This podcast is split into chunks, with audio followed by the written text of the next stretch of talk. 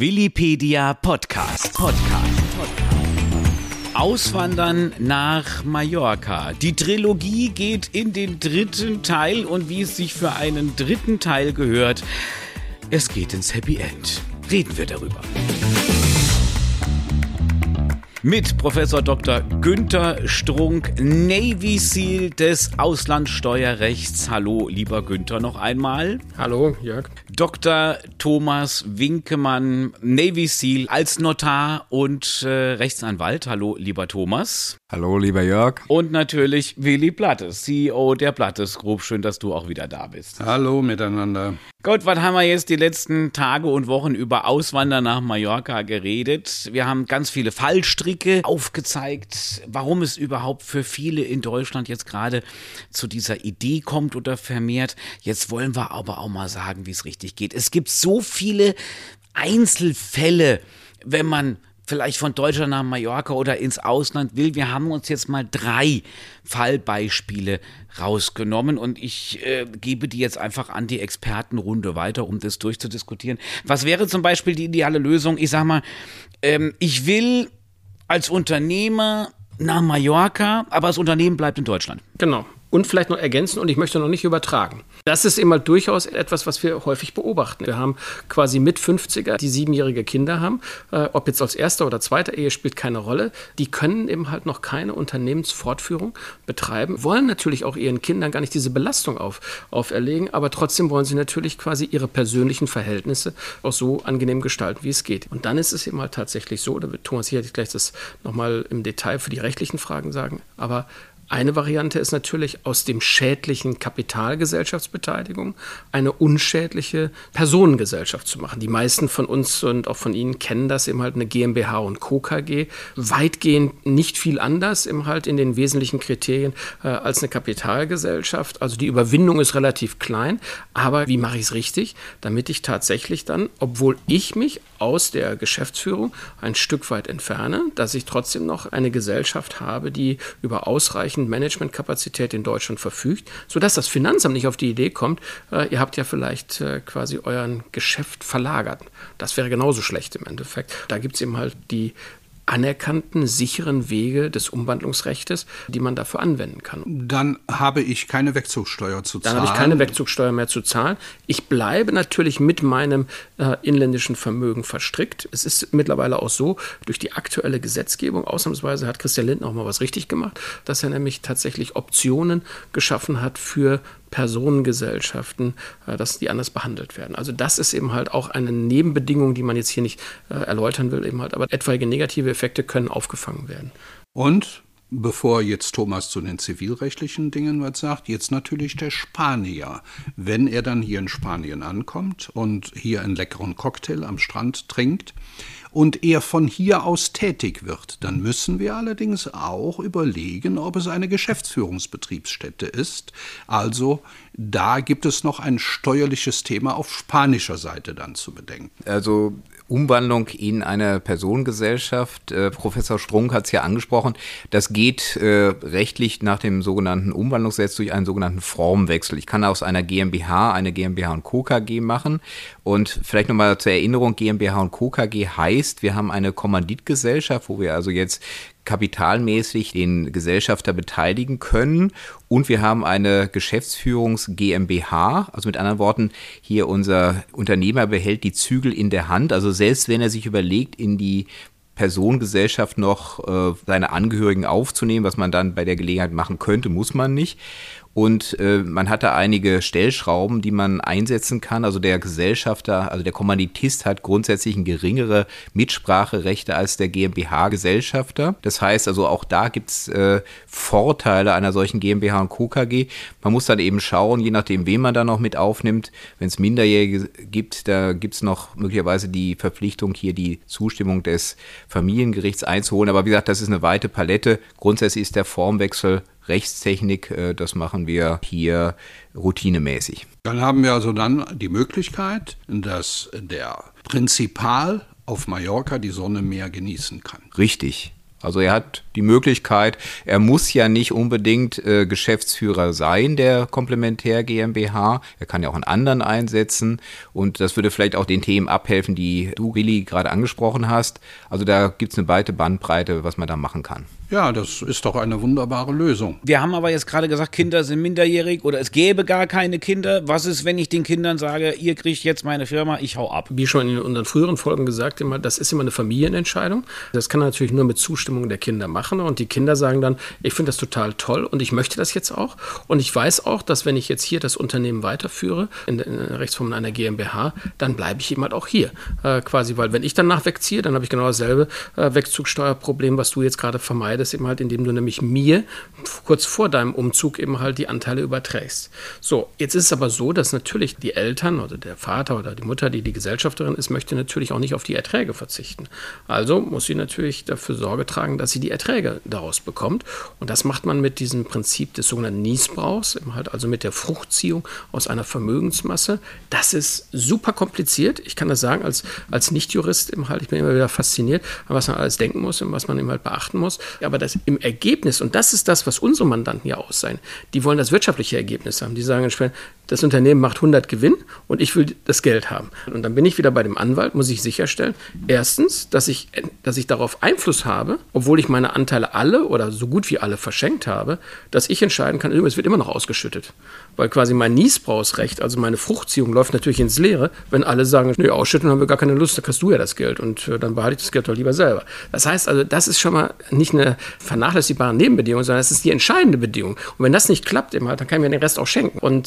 Und deshalb sehr viel Respekt vor den Juristen an der Stelle. Und nicht nur an der Stelle, sondern generell, Thomas, jedenfalls für Anwesende. Und, aber vielleicht kannst du da nochmal quasi es erläutern.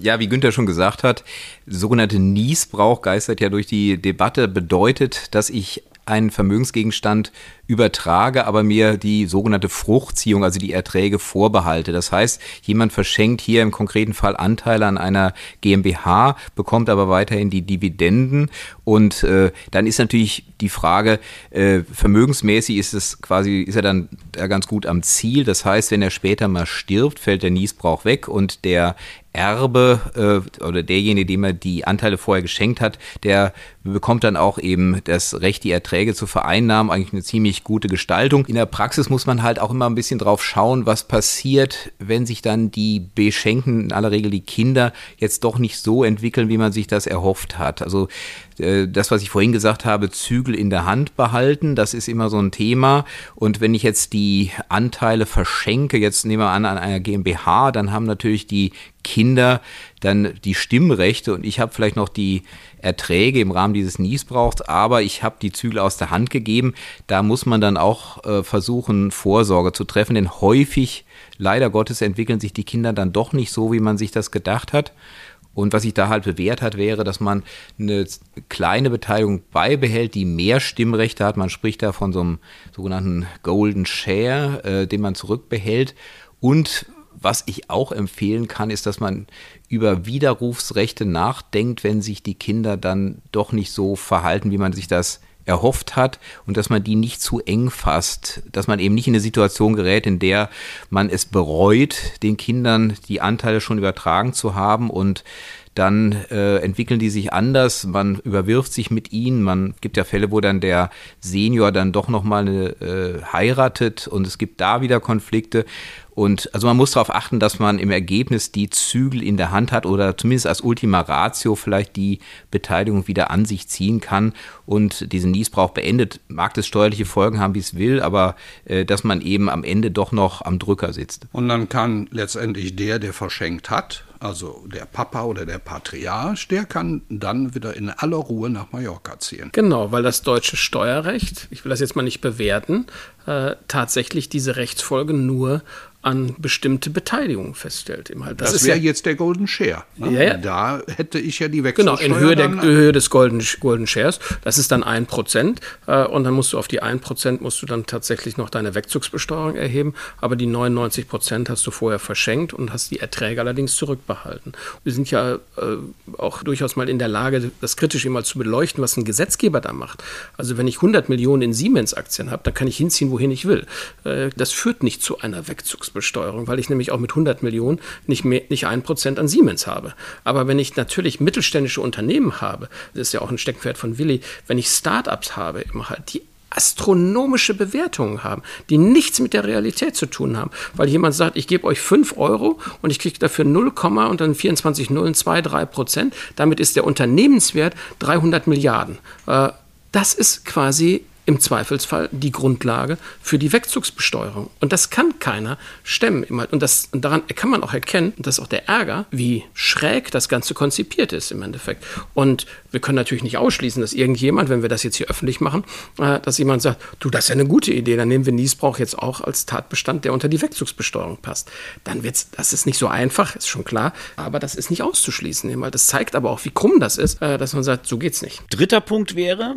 Jetzt stoppt kurz der Atem. Ich gebe mein Vermögen einfach komplett auf. Durchatmen in eine Stiftung. Auch das ist ein Modell. Ich rede nicht so gerne von Modellen, sondern von Strukturen. Aber die Stiftung ist wirklich eine Möglichkeit, um auch generationenübergreifend Unternehmensvermögen zu strukturieren und langfristig zu sichern mit dem Zweck, den man unter Umständen erreichen will. Und ich glaube, Günther und auch Thomas, ihr habt zu Stiftungen auch bestimmt eine ganze Menge zu sagen. Na, also aus einer rein steuerlichen Brille ist es aber zunächst einmal so, dass tatsächlich aus erbschaftssteuerlicher Sicht kann ich Übertragungen von mehr als 26 Millionen, also es sind Riesenbeträge immer, aber wir haben natürlich auch Familienunternehmen, die tatsächlich unglaublich hohe Werte haben. Da komme ich mit meinen 26 Millionen nicht mehr um meine vollständige Vermeidung der Erbschaftssteuer.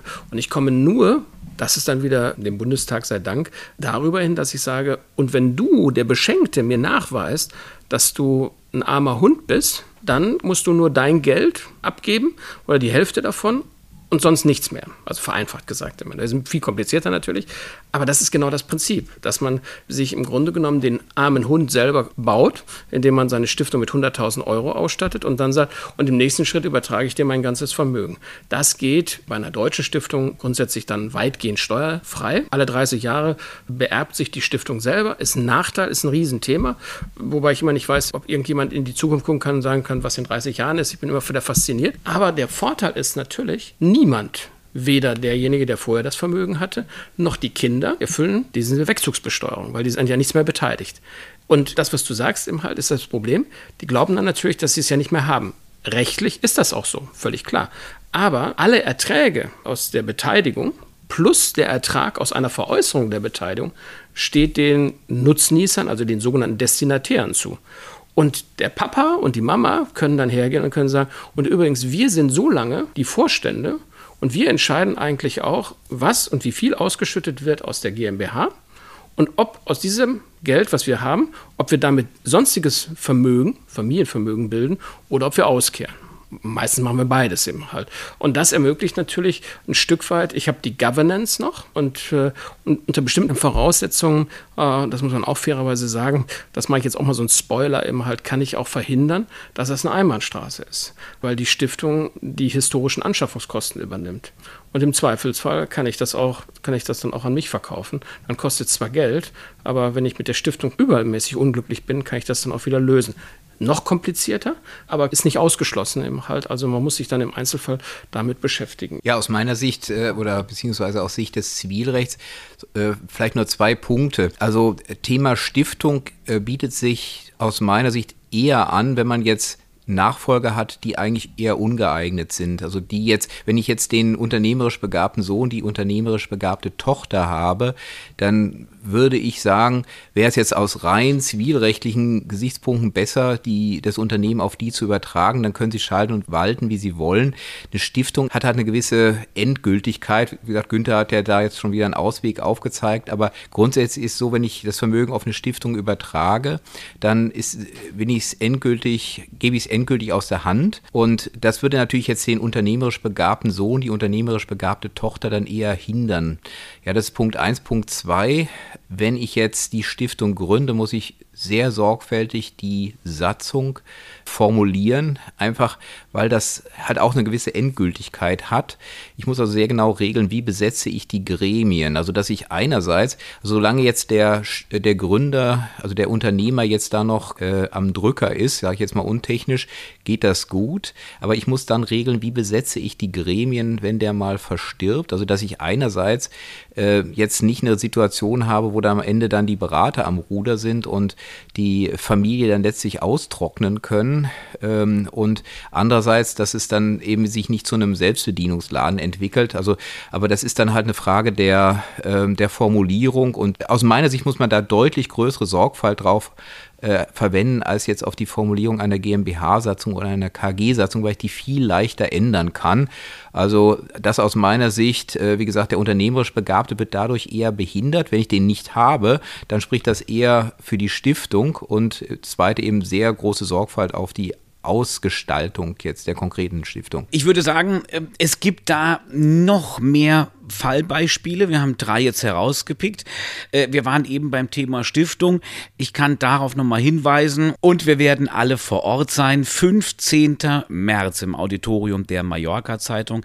Es wird Networking und zwar zum Thema Familienstiftungen. Das schon mal vorweggenommen. Die Anmeldung dazu, alle Infos dazu gibt es auch in den Shownotes dieser Podcast-Folge und wie gesagt, ich glaube, dann unter 4, unter 6, unter 8 Augen dann persönlich zu reden über genau diese Modelle oder auch andere Gestaltungsmöglichkeiten haben wir dann an diesem 15. März. Ja, und wir dürfen eins nicht vergessen, also wir haben heute diesen Podcast mit Steuerleuten, mit Rechtsleuten, mit Notariat. So, und wir werden am 15. März auch Praktiker da haben, die einfach aus dem täglichen Geschäft heraus die Stiftung einmal beleuchten. Nämlich Thomas Mayer, auch den hatten wir schon hier in einer Podcast-Folge. Der wird am 15. März im Auditorium der Mallorca Zeitung sein, steht da Rede und Antwort. Ich sage vielen Dank, freue mich auf den 15. März und ich darf es auch in dieser Podcast-Folge insofern nicht auslassen. Treffen wir uns am 15. März auf eine Currywurst. Ja, liebend gerne. Natürlich. Danke. Vielen Dank, Jörg. Vielen Dank. Mehr hören Sie übrigens auf podcast.plattes.net. Willipedia. Auf Mallorca verankert, weltweit vernetzt.